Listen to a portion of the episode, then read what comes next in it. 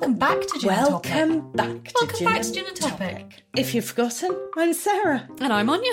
And we drink gin. And we don't know anything. But it's okay, because we've got a load more experts. We've got some really cool topics, and we're going to find out about them. yeah, while drinking gin. Perfect.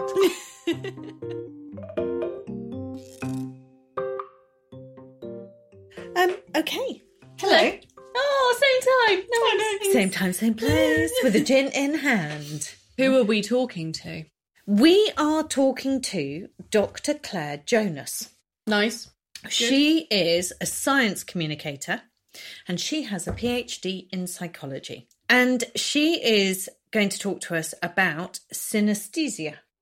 Synesthesia. Synesthesia. Synesthesia. I will not say this right the whole of the episode. I think we should try, yeah, try saying that again after a few more gins. Synesthesia. Yeah. Um, so she is going to talk to us about synesthesia. And our question, Question for of the the week. week is what is it? What the fuck is it? And why does it exist? Yeah.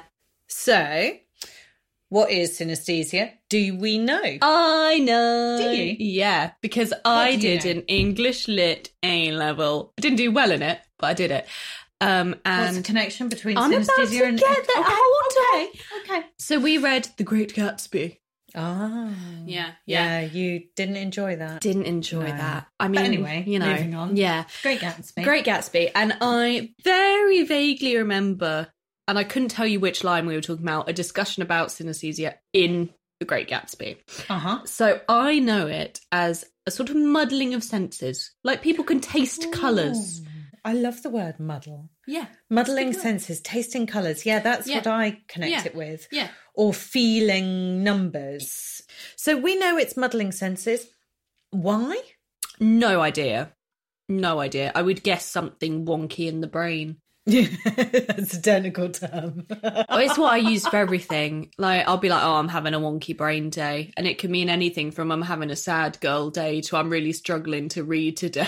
So yeah, we know roughly what it is in terms of muddling senses, but I don't know specifically what that is, and we don't know why or how it happens. no idea. No idea. The um, great thing is, is that Claire Jonas is a synesthesist. Desiac?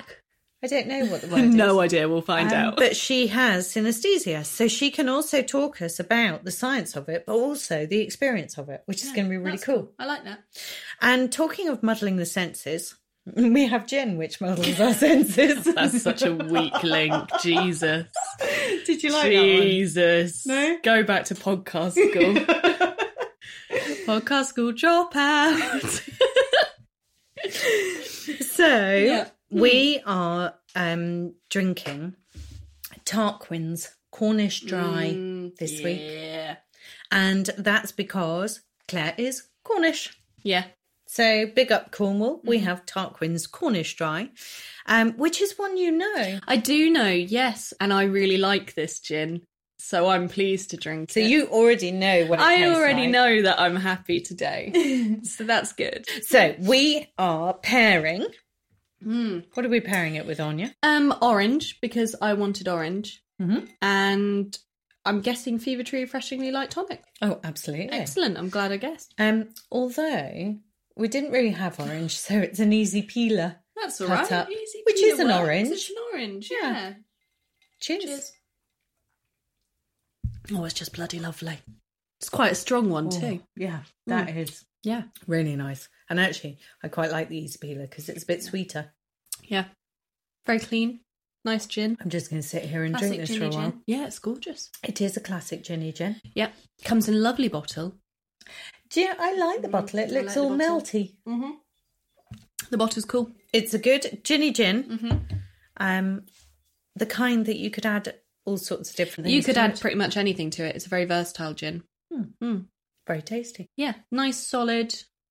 Junipery, dry, All the things we like. classic London dry flavour. Yeah. Mm-hmm. Yeah, all the things we do like. All the things we like in a gin. Yeah.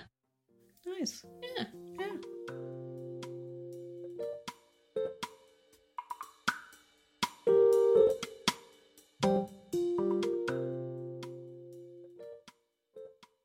So, Claire, welcome. Hello. Thank you. It's nice to meet you. You too. Have you got your gin? Yay! There's the pretty bottle. It's such It's a so nice beautiful, bottle. isn't it? Yeah. Um, The bottle is beautiful and we love to look at it, but we much prefer a glass of gin. So if you Yes. haven't poured yourself one, I, I will do that pour right now. away. Going to get an. There we go. Oh, That's a nice yeah. noise. Oh, it's nice. sound. and Oh. I have I have tonic, so hopefully that won't interfere. Oh wow, that is a a lockdown A double. I have made myself there. I think I might just pour a bit back in and top it up with a lot of tonic. We like accidentally ginny gin. okay, I have my gin. Brilliant. So, Tarquins. Yes. Thank you for introducing it. And the reason why we're drinking it is because you're Cornish. Is that I right? am Cornish. I don't sound Cornish, but I am. Mm. Oh, that is nice. Oh, that's dangerous. And I don't know much about Tarquins apart from that it's Cornish. Is do we? Is it? I know very little. No. It's a gin. It comes in a lovely blue bottle, and does. it's Cornish. It says orange blossom distilled with hand-picked violets and fresh orange zest on it. I do get the orange, which is Well, where we did we pair it with an put an orange. orange so well it. done us. Yeah. It, it it says on the back fragrant hand-picked oh god, I can't speak. Fragrant hand-picked violets and fresh orange zest to bring a little bit of Cornish sunshine to every glass. And I'm just like, you can't grow oranges in Cornwall. I mean, may, maybe indoors. It's not that tropical. but I think I've definitely seen violets. And as well as drinking a glass of Tarquins to celebrate Cornwall, we are talking about synesthesia, what Yes. it is, and why it exists. Synesthesia. Yeah, we're going to try that Gonna again struggle. at the end. Yeah. after a glass. Good luck. Um, yes. So we've talked about what we know, and we uh, Anya termed it beautifully earlier. The muddling of senses. yes. And that's as much as we think we know. Yay! I did it. Okay.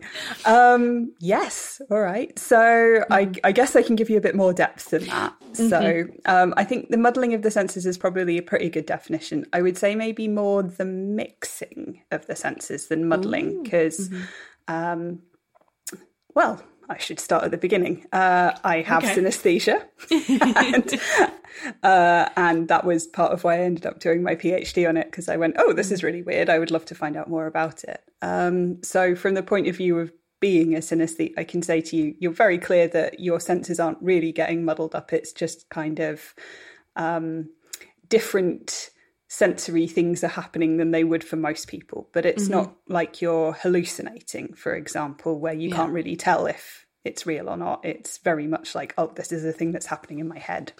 Yeah. Yeah. So, So- what happens to you personally, can I ask?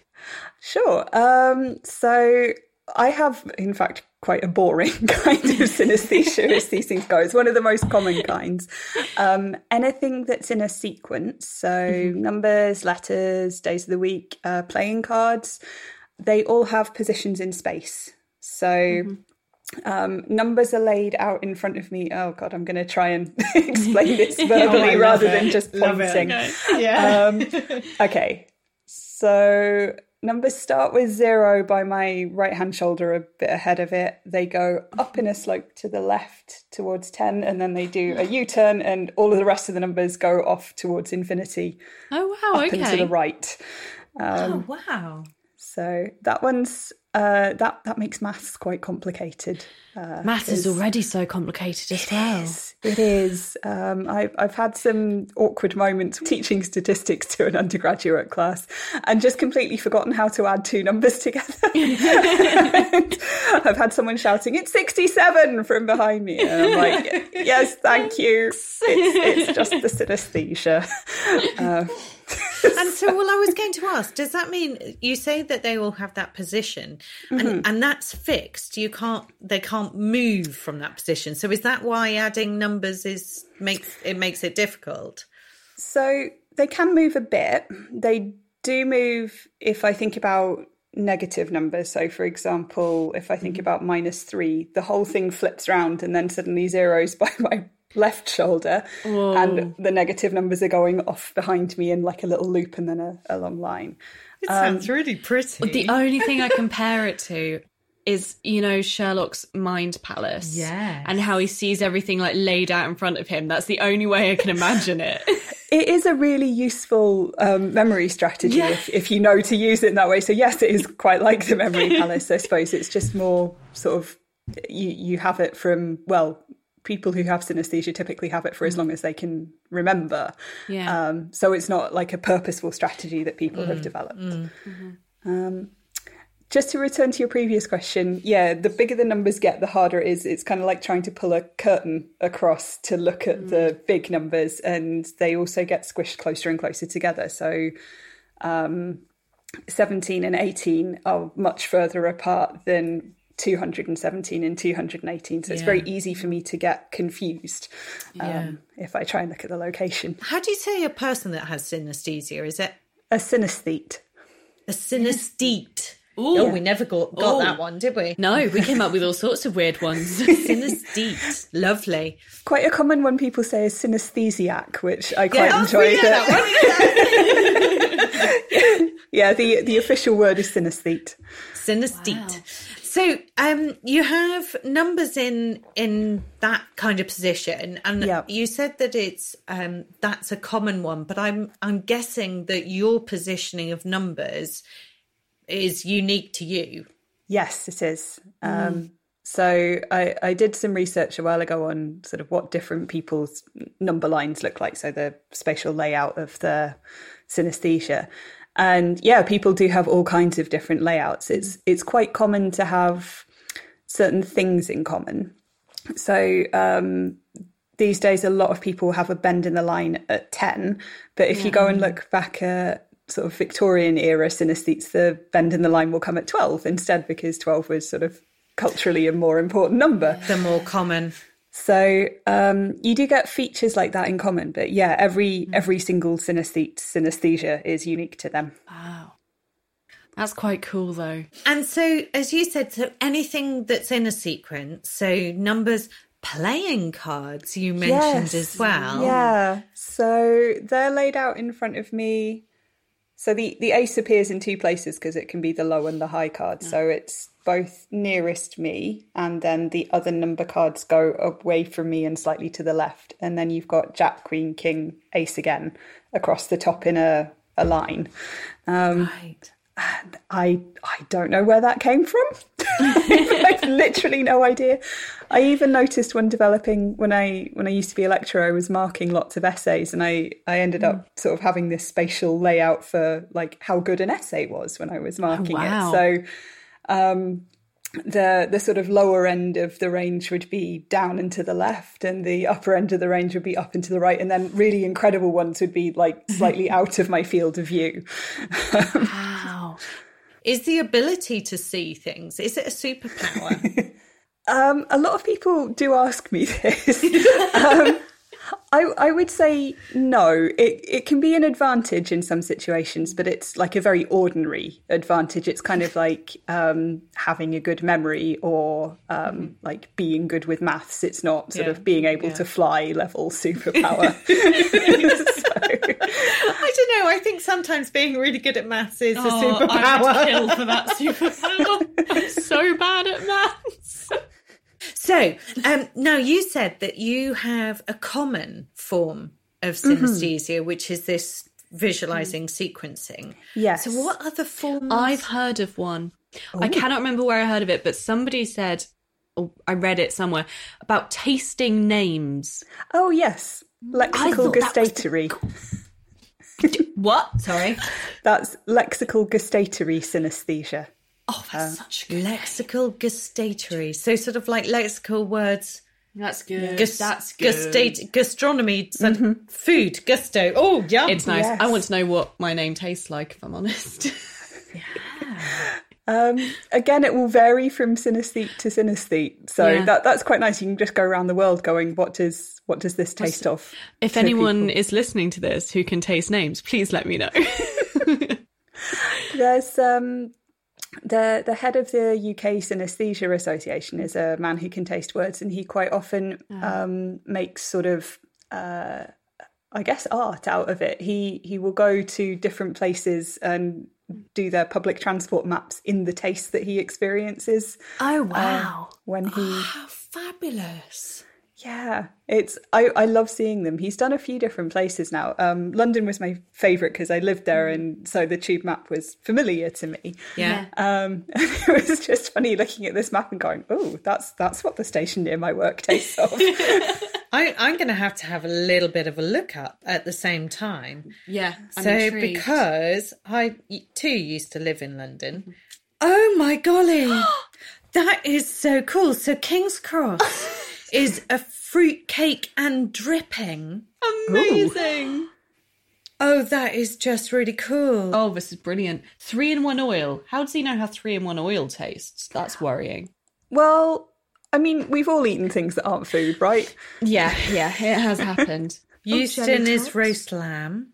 I really wouldn't want to travel all those tastes though. So if I'm sat there with that taste going, I wouldn't be And when hungry they say by on the, the end train, of it. like your next stop is Paddington. and you're going from warm semolina to pork rind. No. Yeah. Synesthesia can sometimes be an inconvenience in that way, but um, some some synesthetes, I don't think all synesthetes, but um, most seem to be able to ignore their synesthesia. Like, or it it's still there, but it's kind of like you turn down the volume on it, for example. So Yeah. another form of synesthesia I have, which is a bit less common, is sometimes I'll see shapes when I'm listening to music. And so uh, sometimes, you know, if I'm doing a complicated reversing in the car or something like that, I'll have to turn the music down so I don't see the shapes while I'm trying to, to do it. But if I have to leave the music, I can't imagine why I would have to leave the music up. Um, I don't know. If there's like roadworks happening outside and I can't ignore that noise, I can just look past my synesthesia because it's occurring in my mind's eye rather Yeah. than sort of in the real world. So every kind of synesthesia is, or almost every kind of synesthesia is named in the same way. So it will be um, the thing that causes the synesthesia first, which is called the inducer, and then the thing that happens in the synesthesia second, which is called the concurrent. So lexical gustatory tells you, if you know about synesthesia terminology, you see words, you taste them, or you hear words, you taste them. Um, so my one that I was talking about earlier is sequence space synesthesia, so Yeah. named in the same way. Um, and then we've also got oh gosh, there's loads. Um, music color synesthesia, so seeing different colors for different musical notes or musical instruments. Oh, so cool. Um, Another very common one is letter color or number color. Um, So, as you might imagine, letters or numbers having colors. Um, I'm just, my mind's gone blank now on the different kinds of synesthesia.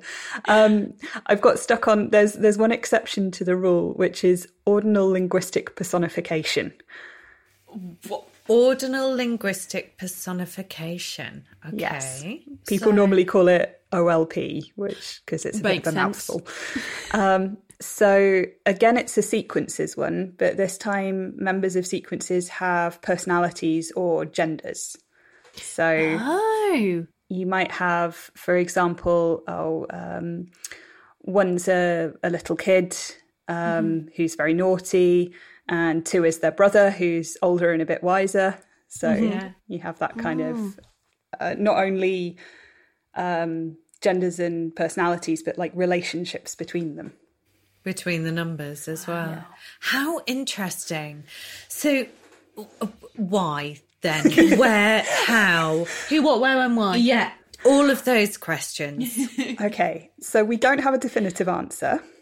Um, so there's quite a lot of theories out there. So one is um, the idea that everyone is born a synesthete, and that um, as you get older, your neural connections get pruned, and you no longer have the synesthesia uh, for some people, and then for others it remains. The question then becomes, well, why would you Yeah. end up with synesthesia in some people and not Because in they're the chosen ones and they will lead the revolution. Superpower again. That's a lot of pressure. I'm um, sorry. I'm sorry. Well, you know what? Katniss Everdeen didn't want to lead the revolution either, and she did a brilliant job. So you know, She she did, but I I don't think I could fire an arrow, um, which I believe is a prerequisite for leading a mm. revolution. I think we're probably yeah we're going to have to bypass me as the Okay. leader of the revolution. Um, Such all right. a shame. You have to keep looking. I can keep looking. Eventually, it will happen, and I will have my YA fantasy novel ready.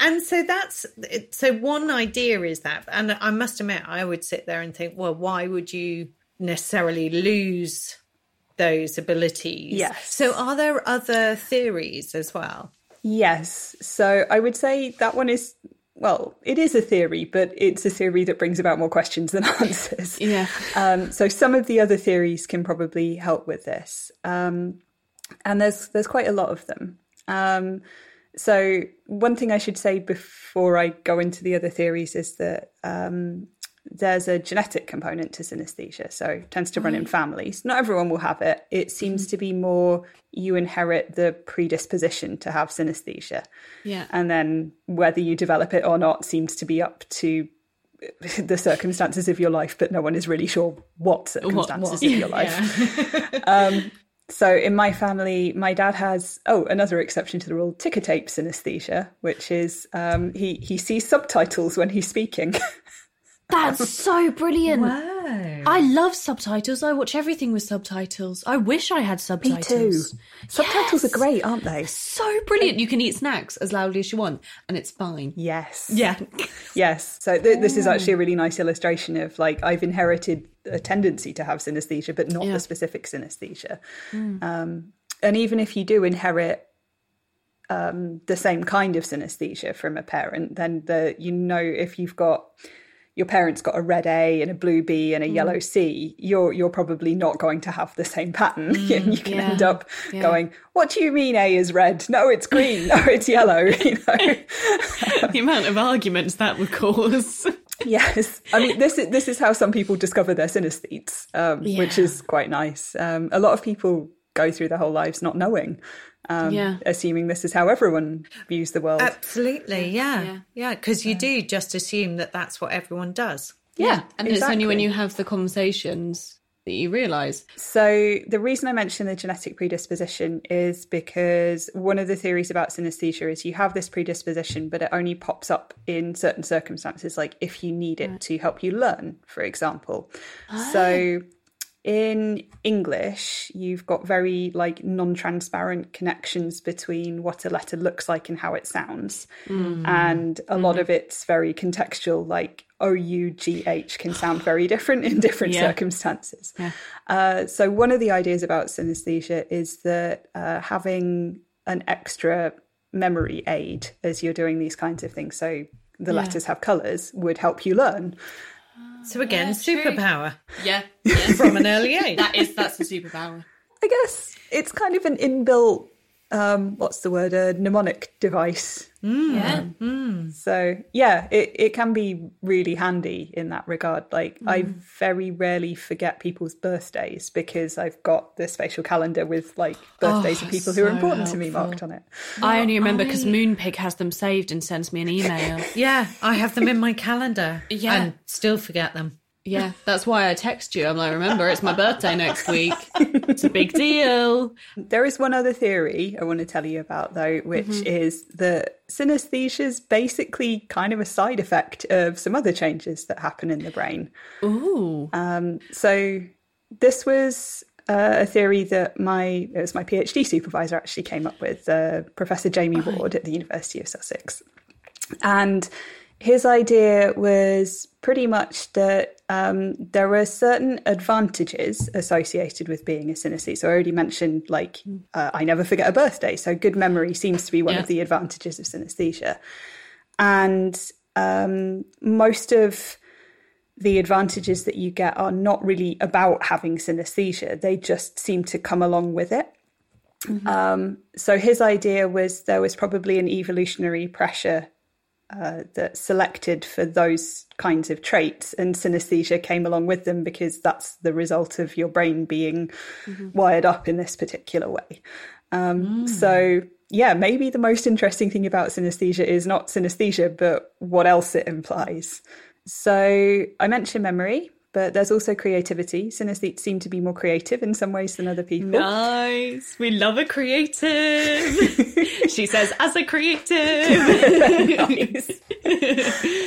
so there's uh, divergent creativity. Um, divergent. Which is, which is writing a novel. Divergent. writing a. I'm a divergent, Sarah. Sorry. I, I heard you start getting excited, and then I was like, I'm going to make a Veronica Roth joke, and it I couldn't think of Do one it. quickly enough. oh no. That would have so, made my day. It would, wouldn't it? I love how we keep coming back to like young adult novels. oh, I'm obsessed. It's Constant. terrible. Yeah, Constant. sorry. Okay, so there's divergent creatives writing yep. a novel, that kind yep. of, yeah. So it's, um, sorry, I should say it's creativity, not creative. Sorry, so yeah. Both, anyone can have either kind of creativity. Um, so yeah, uh, uh, actually, yeah, writing a novel is probably a good example now that I've said that. um, so it's coming up with uh, stuff that hasn't been done before. So kind of mm-hmm. the I always think of it as like the explosive bit of creativity where yeah. you're just like, oh, I can do this or this or this or this. Mm. Um, yeah. So it might be in a sort of very practical sense. It might be I've got this tool and I'm going to put it to a use that no one else has ever put it to before. That would be divergent yeah. creativity. I used um, a um, heating hair tong to curl my fake eyelashes once, so that is impressive. Thank you. it worked really well. Did you have to use like tweezers to hold the eyelash? I, I imagine did. that's yeah. Yeah, I used tweezers to hold it. It's because I didn't have an eyelash curler at the time. And then I sort of pressed them up against the oh, curling tong oh, and it worked very well. Yeah, and then done? I shared this tweet with the Bear Grylls meme of adapt, improvise, overcome. yeah. yes. I mean, this is this is a perfect example of divergent creativity. Told you, divergent. So the second kind of creativity is convergent creativity, which mm-hmm. is bringing disparate elements together. So um, probably a good example of this is like you're solving a cryptic crossword and you have to bring all of the different elements together to find like one solution. Yeah, I'm I, not good at that one. I'm really bad at that one. Ah, okay. So this is this is great. You're a perfect example of like some oh. people seem to be really good at divergent creativity. Some people seem yeah. to be really good at convergent creativity. Sometimes you get people mm. who are good at both. Mm. Um, but synesthetes in particular seem to be good at convergent creativity, which right. kind of makes sense because if you think about it, if you've got synesthesia, you're going through your whole life with um, things there that no one else is perceiving. yeah. Yeah. So you're you're used to going, oh well, A is blue, and you've brought two yeah. completely different ideas together. So that's one other advantage of of being a synesthete.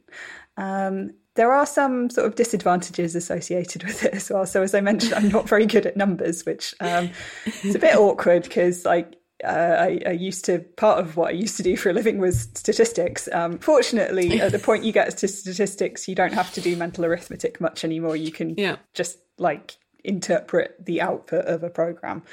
But um, it meant that I would occasionally because I'm visualizing the numbers as I'm adding up or subtracting, I would just land on the wrong number on the wrong uh, on the number line. So it would be yeah. kind of like you've missed the if, if, you counted along a ruler and you missed the spot where 13 mm. was and hit 14 instead by accident. It's it's that kind of thing. Um, yeah. Not every synesthete has that kind of um, disadvantage with numbers, um, but it does seem to be a thing among people who have number space synesthesia. Mm-hmm. Uh, so it's it's not all upsides. Um, there are also some indications that if you have synesthesia, you might be more likely to have certain conditions. So, right. um, I did some research with uh, oh gosh, Paul Professor Paul Hibbard at the University of Essex, who's an expert in mm. migraines, and we found that synesthetes are not exactly more likely to have migraines than other people, but they do seem to have headaches with uh, auras, which are like the visual yeah, problems yeah. we get just before a. Mm. Um, Interesting. A um, and then there's also you're more likely to have obsessive compulsive disorder, um, oh, yeah. which is no one's really sure why on that. Mm. Um, and then uh, at the sort of very how do those two link together end of the spectrum you're more likely to have irritable bowel syndrome if you're a synesthete well i don't want to talk too much about our bowels but uh, what interesting connections mm. so is there a lot of research being done on those kinds of connections? Are they just sort of anomalies that have come out when they're researching irritable bowel and then gone, oh, look, we've got a, an awful lot of synesthetes here? Isn't that a coincidence? Why were they researching irritable bowels, the poor people? Why couldn't they have been researching the migraines, Sarah? Everyone's got to find um, their little niche. so uh, there's the theory that's sort of underlying this is uh, Dr. Duncan Carmichael and Professor mm. Julia Simner. Um, I think both still at the University of Sussex, not sure about Duncan. Um, but they were thinking that probably what's going on is some of the genes that are involved in uh, brain structure are also involved in the immune system. So right. this is kind of the the flip side of synesthesia, if you like. Like you get the advantages that come with it, but maybe mm. you also get an increased risk of certain health conditions. Yeah. Um, so again, not really a lot of information about exactly yeah. what's going on there, but that's the the general theory of of what's mm-hmm. happening. Um, and that would tie in with um, Jamie Ward's idea that it's the general structure of the brain that's changed. So there's like lots and lots of differences in a synesthete's brain and body compared yeah. to um, a non-synesthete, and synesthesia is just one of those. Mm. Yeah. Mm. And so, one of the thing, other things you said then was that a lot of people will go through their entire lives and not realise that they've yeah. got it. Yeah. Um, I only realised when I was 20, and I mm. happened to be watching a documentary on synesthesia with my parents, and they had. Uh, I think it was called Derek Tastes of Earwax. this documentary. A superb title. It is. Um, so I think I think they had interviewed a lexical gustatory synesthete for this, and yeah. that was one of the things they said. Um, but one of the other people in it was someone going to the market and it had a visualization of her sort of figuring out the change she should be getting from buying a certain yeah, quantity yeah. of vegetables. And I looked at it and went, Oh, I do that. I was just like, oh, that's uh, okay. But I, I've met people, you know, when they used to come to the lab to do experiments, um, quite often we'd sort of just spontaneously hear from people who were like, oh, I've just discovered I've got synesthesia, and they're in like their 40s or 50s or 60s. Mm. Um, mm. And yeah, this this is the thing about synesthesia. You don't know it's unusual unless you talk to other people mm-hmm. about how they experience the world. And that's not a thing we necessarily do much. Yeah. Or unless you listen to this podcast, in which case ah. you might find out. Absolutely. Yes. Could you imagine? That'd be so cool. Somebody wrote an email like, oh, by the way, I've been listening to your podcast and I've just realised. And I'm wondering also whether, is it on a spectrum as well? Can you have a little bit or is it a smidge of? Yeah, that's why. Because you were saying about the sort of strengths and the fact that you can tune out or turn down. Mm-hmm. Um, so I would say it's not. It's not really a spectrum, except in the um, you're looking at maybe the likelihood that you would develop synesthesia given your like level of tendency to have it genetically. Mm. Mm. And maybe you could also look at the number of types of synesthesia that people have. So some people have just one, some people have loads. Um, oh, and a third one, you could look at how vivid it is. So for some people, it's really just like a th- a thought without any sort of accompanying mental imagery, mm-hmm. and for other people, it's as vivid as um, you know your hand in front of your face. Yeah. Um, so you can talk about it in a continuum in that way, but you can't really be half a synesthete. You're either a synesthete or you're not. um, you do see something that is a little bit like synesthesia in people who aren't synesthetes, but it's not occurring at a conscious level, um, mm. which is one of the kind of hallmarks of, of synesthesia. Uh, so these are cross-modal correspondences, and it's the tendency we have to think that certain things go together across the senses. Mm.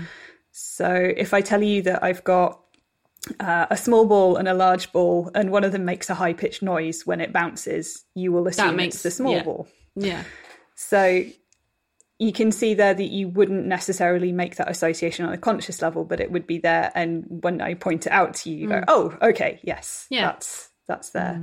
Mm. Mm. Um, the thing is, there's a bit of a debate going on in the the synesthesia mm. research world about like is is that sort of related to synesthesia? Is it a completely different thing?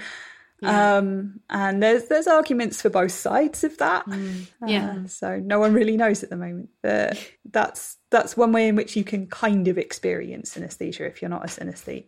And so you said that synesthesia is the definition of being a conscious awareness of it. So yeah. is that suggesting that there could be the sort of subconscious synesthesia, as it were, that that's um, not that can be sort of there is a Maybe. dormant superpower. oh Jesus, Sarah. so well, she was a dormant divergent, I suppose. Potentially, yes. Um, so there's two kinds of groups of theories about the structure of, uh, sorry, the mm uh, two kinds of theories about the brain differences between synesthetes and non-synesthetes, and there's structural and functional. So mm. structural says synesthete brains are wired up differently from other people, so that the hardware is different, if you like. Yeah. Um, and then the functional ones say, well, everyone's got this hardware. It's just that you know the neurotransmitters, the hormones, everything washing around in your brain is mm. set up in a particular way, and if you altered that, maybe you would become a synesthete. Mm. Um, there's there's vague evidence of this, um, so you can uh, suggest to people during hypnosis that they have synesthesia and they will start behaving as though they do. Uh, you can train people to have synesthesia, so you can get like browser plugins that sort of consistently show, for example, C and green. Um, and after a while, people who've gone through well not just that training, quite a lot of training, will start behaving as though they have synesthesia. But they don't report the the phenomenological aspects of synesthesia. Mm. So what it what it feels like inside your brain seems to be yeah. sorry, not inside your brain, inside your mind yeah, appears yeah. to be quite different um, for people who are and aren't synesthetes. It's so interesting because there's there's obviously so much that is still unknown. Mm-hmm. I love an unknown.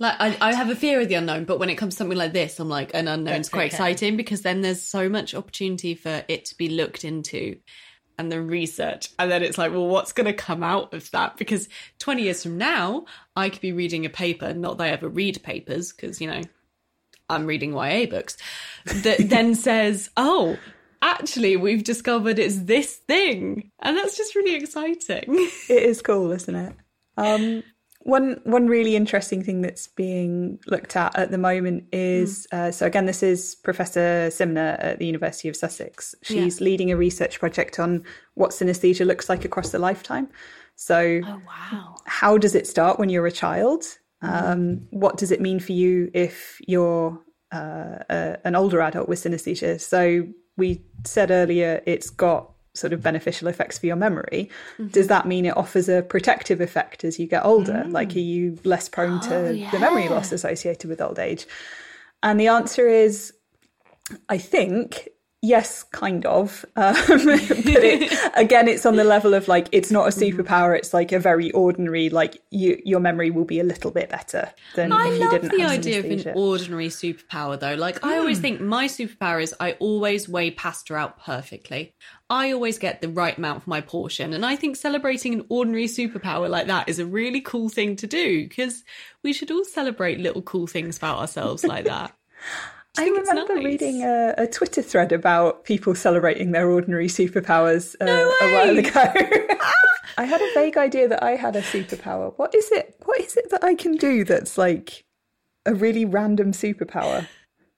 No, it'll probably come back. Do you have a random superpower? I probably do, but wouldn't be able to remember it now. yeah, that's true. Oh, I've remembered it. Um, I am good enough at imagining what food will taste like, like different combinations of yeah. ingredients, that I very rarely make myself a meal that I won't like because I've already been able to imagine what it will taste like.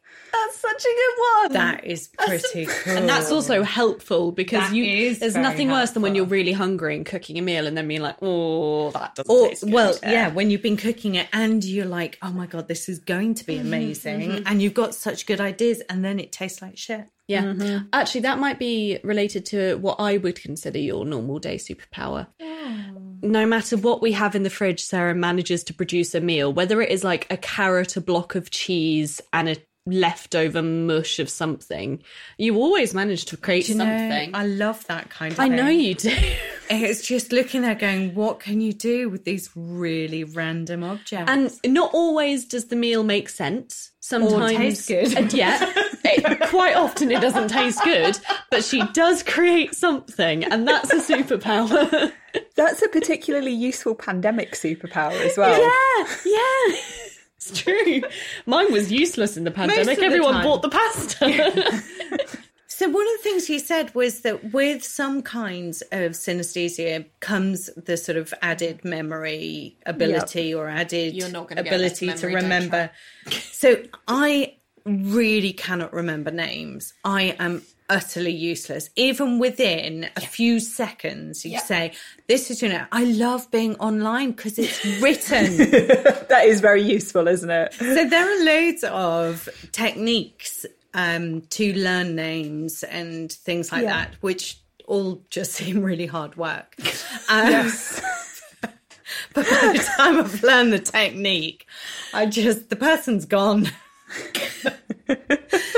so but are there programs to sort of use those things that are associated with synesthesia and memory? So, yes, those do exist. Um, we don't know if they have any effect on memory. Um, so, I feel like they could try anything on you and your memory would still be shocking. I'm going to say it. I am very rapidly reading a paper from uh, Nick Rothen and uh, Beat Meier, who are the people who do a lot of stuff about memory and synesthesia. Mm-hmm. Um, okay. Oh, wow. So they say synesthetic training courses are offered to improve creativity and memory. Um, this is from uh, 2014. That was quite a while ago. Uh, God damn it. This is, this is going to take me bloody ages to figure year. out. Yeah. Okay. I in, can fill the time case, with One Direction knowledge if we want. I'll talk about everything One Direction was doing in 2014 wonder if any of One Direction have synesthesia. Maybe well, okay, so, so well, this was linking on to my next question, which is: Are there any people, famous, famous people? Oh. Yes. Who? Who? Um, Pharrell. Really? Uh, yep. Mary J. Blige. Oh, I uh, love a bit of Mary J. Blige. Lorde. Oh well, Lorde ran an Instagram account for onion rings, so you know that girl's got talent. she did. But that a lot of amazing. respect for Lorde because, like, you know what? If you're going through the whole music biz intensity, mm-hmm. got to have some. You got like, you got to find your fun where you can. Yeah, exactly. Yeah. yeah. I'm trying to think of someone who's not a musician now. Um, oh, uh, Vasily Kandinsky, the artist. We're not sure if he was a synesthete, but he might have been because he he said some things that suggested he could hear his paintings. Oh, um, interesting. So if you if you look at them, they're quite sort of abstract. They've got a lot of geometric shapes in them, and I'm I'm thinking, based on imagining what I would hear if I looked at them, mm. that probably there's something like musical compositions to him. Um, so this again proves the whole link between creativity. If you know painters and musicians. Well, yeah, and I'm gutted now because how amazing would it be if you could hear it and then you could get with somebody who could recreate the sound of it, and then you oh. could have the painting and the sound of. You said get with, and I thought you meant get with, no, and I was like, with. hold on. But how cool would that be? That would be cool. But there, I wonder how easy is some of it not easy to articulate because mm. I know it can be really hard to articulate some of uh, imaginings. Yeah. Yes. Um, some people have an easier time than others, I would say. So it's relatively easy for me to describe my synesthesia. Uh, it's obviously easier if I can gesture because a lot of the stuff is yeah. facial. But sometimes people will be having a lot of different uh, synesthetic mm. experiences. So, for example, um, my my name Claire might be red and white and green and a lot of other colours, and it can be quite hard to convey that. Mm. Um, and it's technically possible that someone could experience a synesthetic color that does not exist in the real world. So I love that. The colors that you can see are somewhat limited by what your eyes are capable of. Yeah, because we have limited color. Like other animals and stuff can see so many more colors, and I'm so jealous. It is cool, isn't it? I, I kind of wish I could too. Well, actually, I say that. I took part in someone's experiment where they were doing transcranial magnetic stimulation, TMS, where they mm. Sort of fire an electromagnetic pulse into your brain. And what that does is it causes all of your neurons in a very local area to become active all at once. And then they're like very tired, they have to have a rest. Mm-hmm. And you can test something that you're interested in related to that block of neurons. Um, so it was a, a, task that was something to do with motion vision, but she was moving the TMS machine over the back of my head and got the colour area instead. And I saw a colour that I've never seen in real life. It was grey and blue and orange all at one time. So fabulous. so cool. And of course, then to be able to articulate it, you can't because yeah. you're limited with the words that we've got for the colours that exist. Yes. So I'm trying to just imagine grey and blue and orange all at once, and you just can't. And I, oh, I need somebody to stimulate my neurons. if you if you volunteer for psychological studies at oh, various oh, they'd universities, have a field day with me as it is. I'm my brain's Research, messed up and pig. fascinating. Take me on. There you are. Oh yeah. And so that must be the combination of research as well that's going on. Is the psychological research mm-hmm. of discussion of what people are going through, and then the neural research as well yes. as actually what is firing inside. Yes, definitely. Um, the they're both tricky in different ways. Um, yeah. So with the the brain stuff, because people think it's about connectivity, you you do have brain imaging techniques you can use to see like uh, the bundles of neurons that are passing from one part of the brain to the other. But that's that's still very complicated, mm. and it's not very. Um, uh, you haven't got a very good resolution on that. Mm and the behavioral stuff and the the cognitive stuff that's tricky because you don't necessarily know what the right kind of question is to ask because even for me as a synesthete this was really tricky because i would tend to assume that other people's synesthesia was like my own and maybe yeah, that's yeah. a very wrong assumption. Yeah. So um, yeah. It is a really fascinating mm-hmm. area. Mm-hmm. really interesting. And from an outsider it, it is a superpower. I'm glad you think so it has been a whirlwind. Thank you Brilliant. so much. Thank you. Thank and thank you for, you for letting me talk about books so much. I appreciate it. there is a young adult novel about a kid with synesthesia. Wait, I think it's a young adult novel. Um, Damn, let did me they just steal check. my idea? I have never read it, but it is called A Mango Shaped Space. Ooh, Ooh nice. Oh, might be having a look at that. Yeah, do. Mango Shaped Space. Okay. Nice. Amazing. Thank you. You're welcome. A brilliant, brilliant episode. Brilliant Such episode. interesting things about synesthesia and a book to read as well. Oh, yes. made up. Thank you so much for having me. I've oh, really enjoyed it. it's, it's been, been brilliant fun, and my gin has completely gone, vanished. Really Mine enjoyable. Has just gone, so I, I timed that well. and on that gin dropping moment, hey. thank you so much, Claire. Yeah, thank you for having me. Bye. Bye.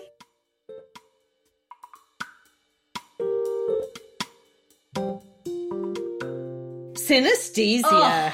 What an amazing thing so synesthesia is. And the fact that it isn't one thing, it's, it's all sorts of different things. I want to people. get a bunch of different synesthesia Stezi. Steets. Steneses deets. We said we couldn't say it after a gin. We can't. So mm-hmm. we've got. What have we learned? What have we learned? That I'm a divergent. That's the most important thing that I've learned today. it is, but also that we don't know where the fuck it comes from. No, and, and Yeah. And that there are lots of theories, mm-hmm, mm-hmm. Um, but no concrete, no concrete, knowledge of where it comes from. No. There are connections. Mm-hmm. So we have got um, some genetics, yeah. but that you can have your dad having or your mum having one type of synesthesia, synesthesia and you having something completely different. Mm-hmm. And even if you've got the same type, like might be different colors yeah yeah for letters and then you're just going to have arguments colours. about what color an a is and so all sorts of different styles of synesthesia or mm-hmm. different types of synesthesia yeah. I love the London Underground so taste. Cool. I do want it on the wall. And all of that mm-hmm. art and the creative link. Such yeah. creative link. It was lovely gin though. Really nice gin. I'm going to say it. Really well. I think Tarquin's is one of my favourite gins we've had on the podcast so far. Mm. It's going to stay in the cupboard. Mm-hmm. Well, not for it long. Won't stay in the cupboard. It will for be drunk. few days. but it'll be replenished in the cupboard. Um, so yeah, synesthesia, mm-hmm. a mini superpower. A mini superpower. Helping with yeah. memory and creativity. Yeah. A little bit annoying in some places if you can't quite yeah, find yeah. the numbers. Yeah. And maybe some connections with mm-hmm. um, headaches mm-hmm. and migraines OCD. and and irritable bowel syndrome. But I think I could put up with a little little irritable bowel syndrome. You literally do. Well, that's true. but I don't have the the tasting words to go with No, it. you just can't eat too many potatoes. Yeah. And on that note, and on that bombshell, I think we can end. Good we? night. If you enjoyed this episode, listen to more. We've got tons. Got loads. And if you like them, really, really like them, you could always leave us a review because apparently they're quite helpful. You can also subscribe. You can. And then you don't even need to f- go and find us. We just appear every single week. Yeah.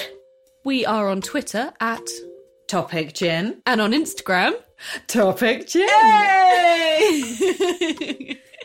Join us next week for another gin and another topic.